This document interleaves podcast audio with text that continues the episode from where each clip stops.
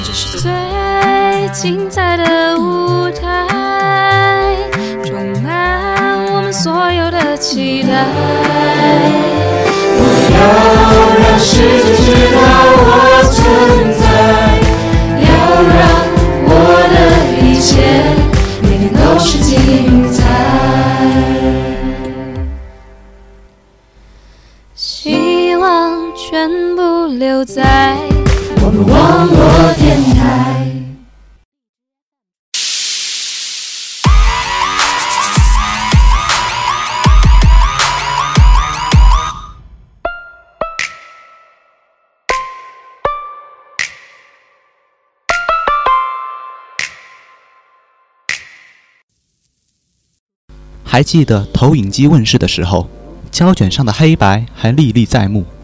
如今几番光影变幻，电影还在改变着乐章。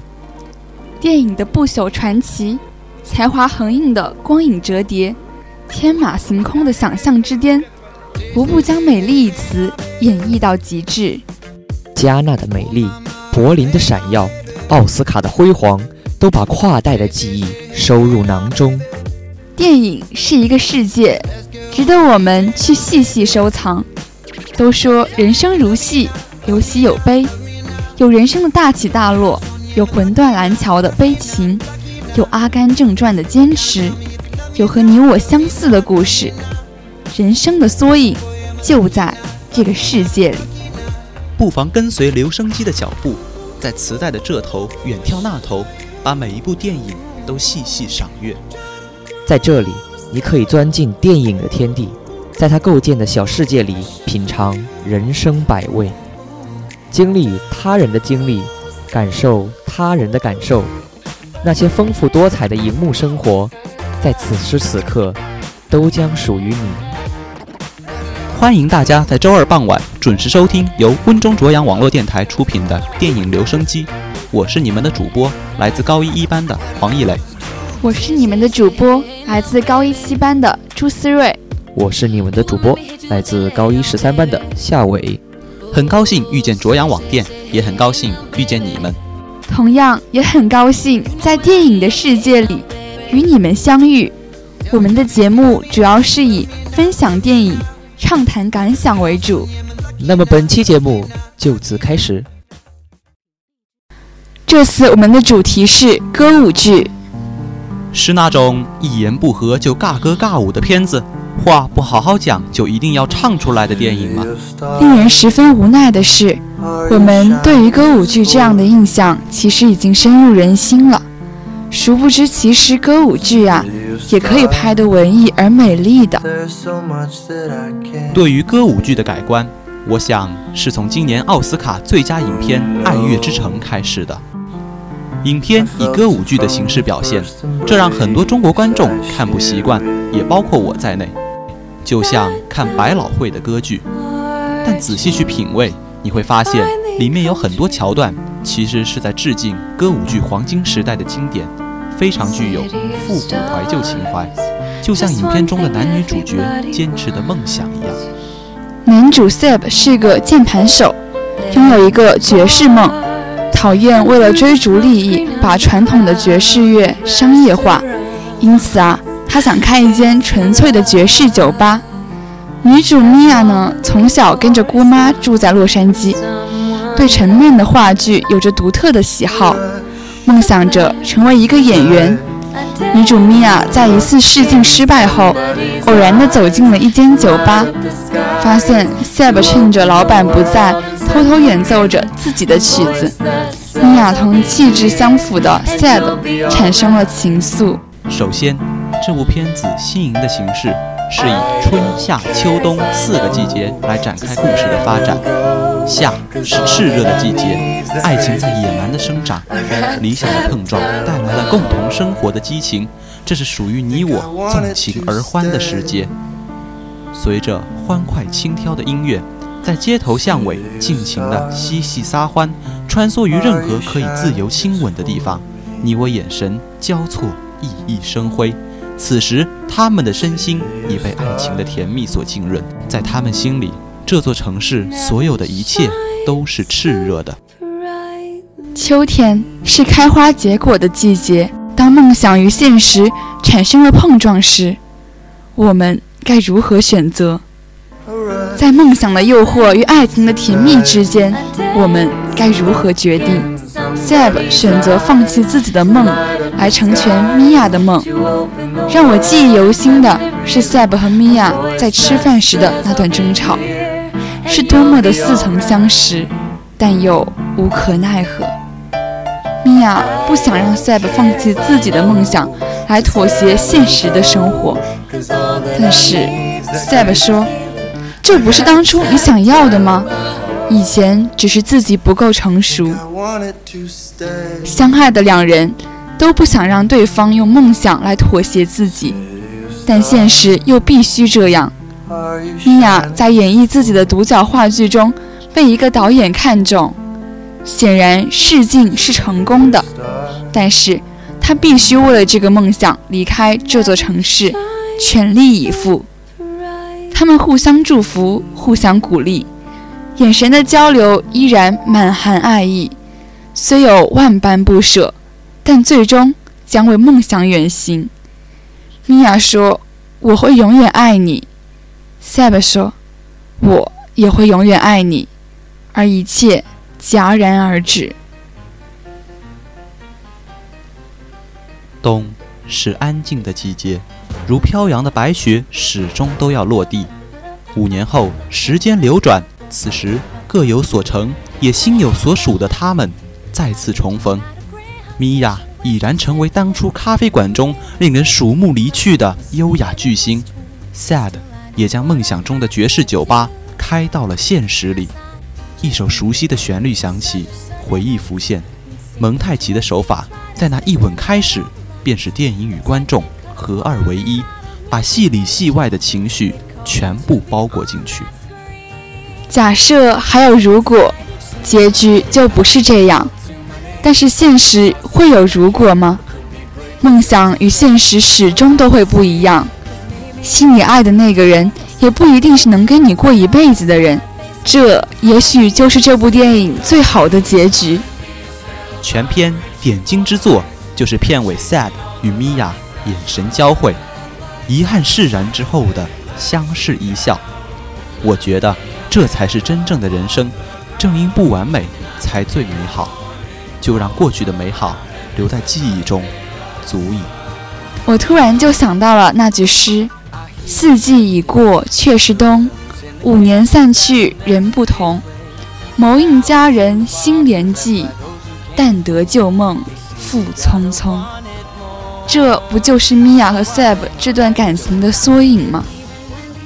《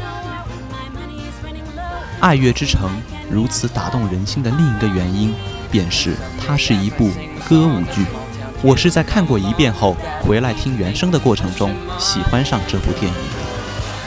因为在听的时候，我看见整部电影里的画面在眼前重放，所有故事、情感、温暖、遗憾，全部都在音符里。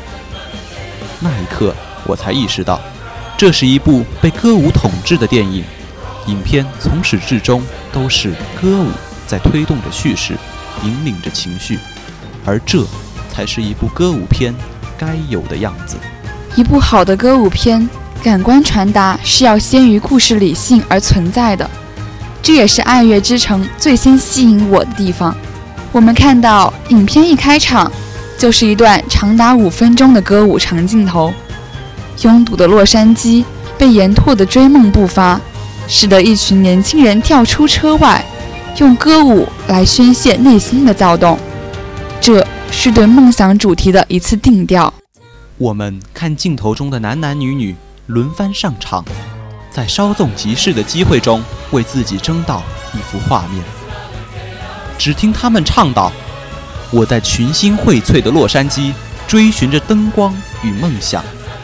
梦想就是这座城市的空气，是没有人可以停止的呼吸。”随后，在这座梦想之城里，爱情上演了。就像四季不可逆转的更迭，我们看着男女主人公的爱情也经历了注定的冷暖变化，而在每一次变化中，歌舞始终作为第一推动力而存在，从未缺席。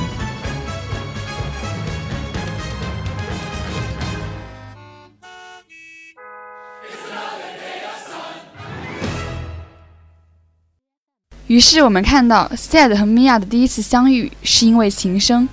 Mia 循声走进酒吧，看见 Sad 正弹着钢琴，于是人群忽然暗去，一束光降临在他们之间。小赛和米娅的第一次暧昧是在舞蹈中完成的。那是一个傍晚，近处是街灯和长椅，远方有星河和山峦。两人虽唱着。一个被浪费的良夜，可是身体却比语言更诚实。只见他们默契的共舞，若即若离的追逐，所有心思都已表露无遗。此后，他们的爱情不断升温，在格里菲斯天文馆虚拟的夜空下，失去重力，奋舞到银河边。在爵士酒吧里，小蔡弹琴，米娅斗舞，嗨翻全场。直到影片的最后。那个既温暖又心碎的蒙太奇段落，更是将曾经流淌在他们爱情经验中的每一段旋律，全部以变调的形式混剪到了这段幻想的爱情中，从而呈现出了一种浓缩又跌宕的生命质感。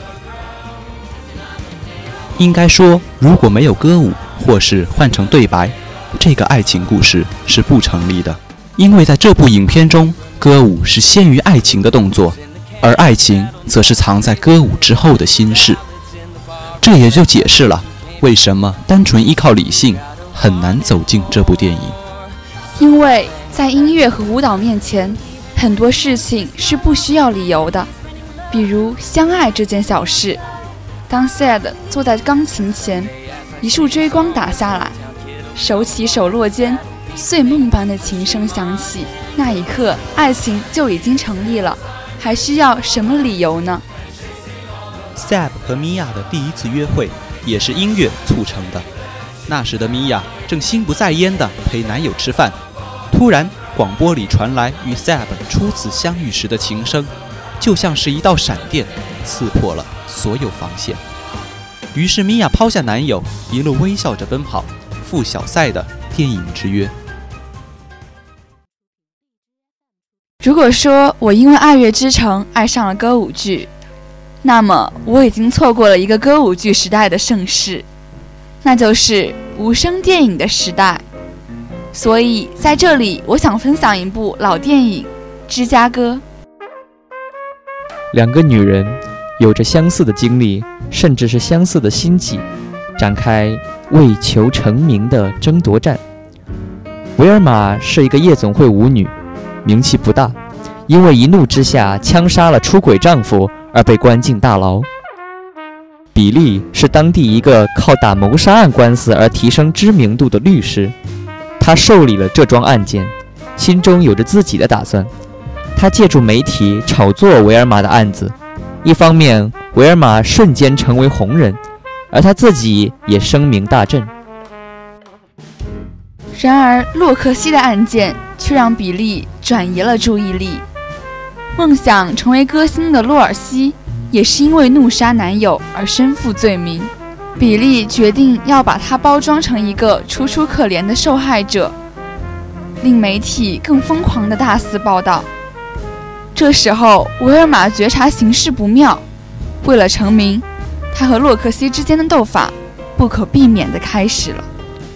芝加哥不乏浓墨重彩，歌舞升腾，但是在一组组幽默的、搞笑的镜头后，依然发射出冷峻犀利的锋芒。影片中的情节设置都赋予幽默和搞笑，以诙谐游戏的态度反衬严肃的主题，以喜剧的形式表现悲剧的内容，让观众在轻松的剧情里思考着不轻松的主题。首先，片中的剧情始终围绕着律师比利如何想方设法帮助罗克西成为舞台上的明星。舞台是一个表演的空间。同于真实的世界，舞台上表演的成功离不开台下的精心策划、反复演练，这就使得剧本中包装明星的一切造假活动得以顺理成章地展开。比利为了让罗克西成为明星，首先是对罗克西的身世、经历、作案动机重新编造，对他进行形象包装，然后他们不分昼夜地进行演练。直到罗克西能把编造的台词背得滚瓜烂熟，脱口而出。接着，比利进行了精心的策划：一是罗克西答记者问那场戏，借助新闻效应，罗克西一夜成名，由一个杀人凶手摇身一变，成为一个受人同情的无辜的弱者；一是法庭上比利为罗克西辩护的那场戏，罗克西无罪释放，同样是借助新闻效应。罗克西与凯莉成为舞台巨星，他们那精彩的双人舞赢得了观众雷鸣般的掌声。但给观众印象最深的却是台下比利那灿烂的微笑。舞台后的暗箱操作与舞台上的完美演出，罗克西的谎话连篇与老百姓的信以为真，比利的唯利是图与法庭上的道貌岸然，都构成了一组组强烈的对比。具有很强的讽刺效应。其次，影片中的人物都表现出扭曲变形，人丧失了智性情感，不再高雅伟岸、温柔美丽，从而变得猥琐渺小、滑稽可笑。从律师到无辜的受害者，从新闻记者到法庭审判官，从明星到追星族，都成了言语调笑的对象。即使是最忠厚善良的老实人汤马斯，罗克西的丈夫也不例外。忠实的汤马斯，为了不让妻子入狱，强忍戴绿帽的耻辱，主动承认自己是杀人犯。为了给比利付五千元律师费，汤马斯东拼西凑，倾家荡产也在所不惜。而当听到妻子编造的怀孕日期时，老实人终于爆发出对妻子不忠的愤怒，但他并没有放弃对妻子的救赎。法庭上，众记者烟消云散后，只有他在那耐心地等待着妻子的归来。这反而让罗克西觉得奇怪：“你要干什么？”“我想带你回家。你想要的还有孩子。”“这不可能！天啊，你真的相信？”我没有孩子啊！说完，罗克西再也不关心丈夫的存在，只顾看着窗外，为自己不再受关注而百思不得其解。没有，可怜的汤姆斯好像掉进了一团雾水里，独自一人，悻悻地转身而去。在影片中，诚实善良反而变得可笑。痛苦和不幸成了开玩笑的对象，人类的处境变得冷酷而荒谬，人们不再天真，不再有理想，不再有崇高感和悲剧感。面对自身这一现实处境，人们甚至没有愤怒，只有麻木，就像汤马斯一样。正如哈桑在《后现代转折》中所说：“后现代不再狂躁，他在冷漠的世界中。”展示了后现代艺术家眼中那恐怖和悲锁的世界，但在这表面平静中，却蕴藏着内心里的冷嘲、戏谑与解构。戏笑是一切，一切皆戏笑，这就是该片的特点，也就是后现代电影共同的基调。给大家介绍一部院线电影《寻梦环游记》。一开始以为又是好莱坞最擅长的梦想是兜售式套路片儿。十岁的男孩米格来自墨西哥的一个制鞋家族，热爱音乐的他渴望在亡灵节的才艺大赛上证明自己，而他身后的所有家族成员却视音乐为破坏家庭的洪水猛兽，也成为米格实现梦想之路上的最大阻碍。在自己的吉他被奶奶无情砸碎后，为了不放弃参加比赛，不屈不挠的他在亡灵节当天前往墓地。准备借用已故歌神的吉他，令人意想不到的冒险就此开始。在另一个世界，介于生死边缘的米格，因为不愿意放弃音乐梦想，他拒绝了已故亲人们的帮助，放弃轻轻松松就可以挽救自己生命的机会，转而踏上一条更难实现的寻梦之路。他说：“我的生命里是不能没有音乐的。”看到这里。你完全可以认为，这电影一定是在为怀揣梦想而努力的人点赞，因为马丁·路德·金的名言是 “I have a dream”，而梦想售卖师的口号是“人还是要有梦想的，万一实现了呢？”某著名电影台词也一直在宣扬：“人要是没有梦想，和一条咸鱼有什么分别？”更何况，这部动画片的中文片名还叫《寻梦环游记》呢。寻梦不就是寻找梦想吗？再看下去，皮克斯并没有顺着观众固化的思路出招。影片在一开始端出的那碗关于梦想的鸡汤，只是一道开胃小菜，真正的主菜是家庭与亲情。在墨西哥亡灵节的故事背景下，影片用温暖愉快的色调。建立起生与死两个世界的连通，并探讨了终极死亡的含义。死并不可怕，可怕的是，当你来到另一个世界后，被在世的人，尤其是亲人，彻底忘却时，你将彻底消失。这个话题远比梦想要沉重得多。你能保证永远被记得吗？又或许仅仅是因为一次遗憾或误会，你连改正错误的机会？都没有，就将被亲人彻底的遗忘。在电影中，永生的法则就是永恒的亲情，而失去了亲人的记忆，那些金碧辉煌、高耸入云的梦想，就算是实现了，也不过是一时的浮云。在经历了奇幻的旅途后，米格开始重新思考家人的意义。他甚至说。我的梦想也没那么重要了，我的家人才是最重要的。没有刻意的说教与煽情，剧情流畅而自然。跟随着十岁男孩米格寻梦的过程中，观影的人们泪点频现。真正的分离不是生离死别，而是世界上没有一个人在记得你曾存在过。当大量动画片还停留在用劣质笑点吸引成年观众时，皮克斯回到了初心，家庭与亲情，生与死，也因此赢得了全龄观众。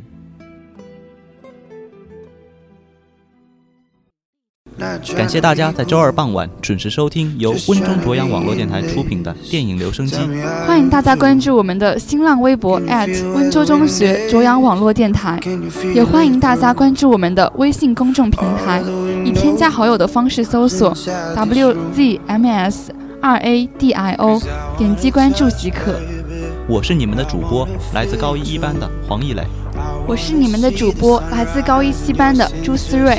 我是你们的主播。来自高一十三班的夏伟，今天的节目到此结束，我们下期再会。感谢我们的技术夏伟。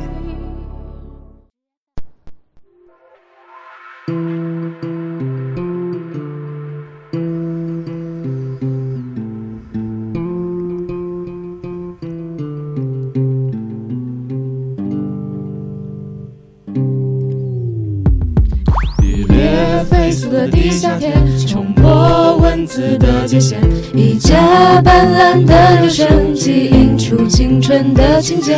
音乐的下楼唱着歌，跃动着音符的快乐。哦哦，欢声笑语全部都记得。最精彩的舞台，充满我们所有的期待。